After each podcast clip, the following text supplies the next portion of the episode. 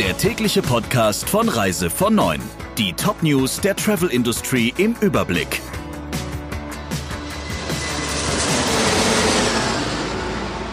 Mit Friederike Breyer, schönen guten Morgen. Deutschlands größter Ferienflieger ist gerettet. Die Polish Aviation Group, kurz PLG, Mutter von Lot Polish Airlines, kauft Condor und sichert so die Zukunft der ehemaligen Thomas Cook-Tochter. Das bedeutet auch für die deutschen Reiseveranstalter aufatmen, denn ihnen bleibt ihr wichtigster Flugpartner erhalten.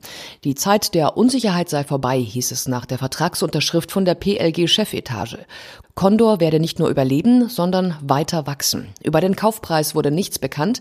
Sicher ist nur so viel, Condor kann den Überbrückungskredit des Bundes über 380 Millionen Euro pünktlich am 15. April zurückzahlen.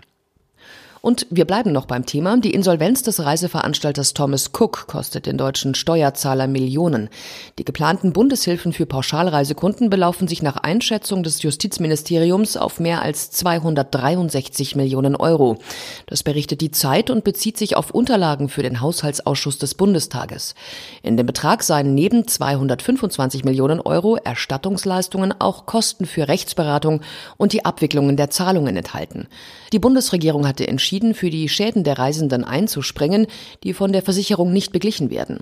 Unklar ist aber noch, wie die Verbraucher an das Geld vom Staat kommen. Die chinesische Regierung setzt alles daran, die weitere Ausbreitung des Coronavirus zu stoppen. Die Millionenstadt Wuhan steht unter Quarantäne. Niemand darf die Region verlassen. Rund 56 Millionen Menschen sind eingesperrt.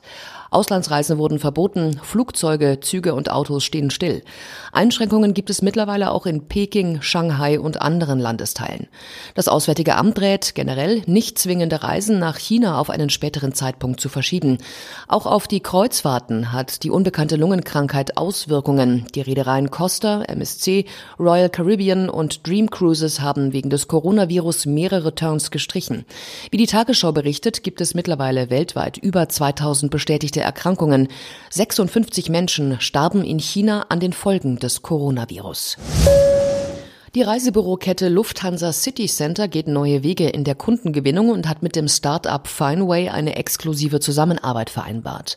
Fineway ist eine Website, auf der Besucher ihre Reisewünsche hinterlassen können und außerdem befragt werden, wie sie sich ihren Urlaub vorstellen. Aus den Antworten baut Fineway eine maßgeschneiderte Reise. Das Exposé dazu kommt zwei Minuten später per E-Mail.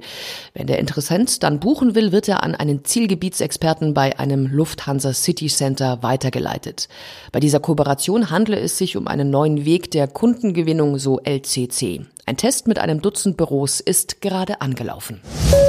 Die Hoteliers auf Mallorca befürchten, dass weniger Menschen ihren Urlaub in einem Hotel auf der beliebten Baleareninsel verbringen wollen. Nach Angaben des Hotelverbandes verzeichnet Mallorca im Moment für den kommenden Sommer einen Buchungsrückgang um 15 Prozent im Vergleich zum Vorjahr. Gründe sind laut Verband die nachlassende Konjunktur in Deutschland und fehlende Flugverbindungen.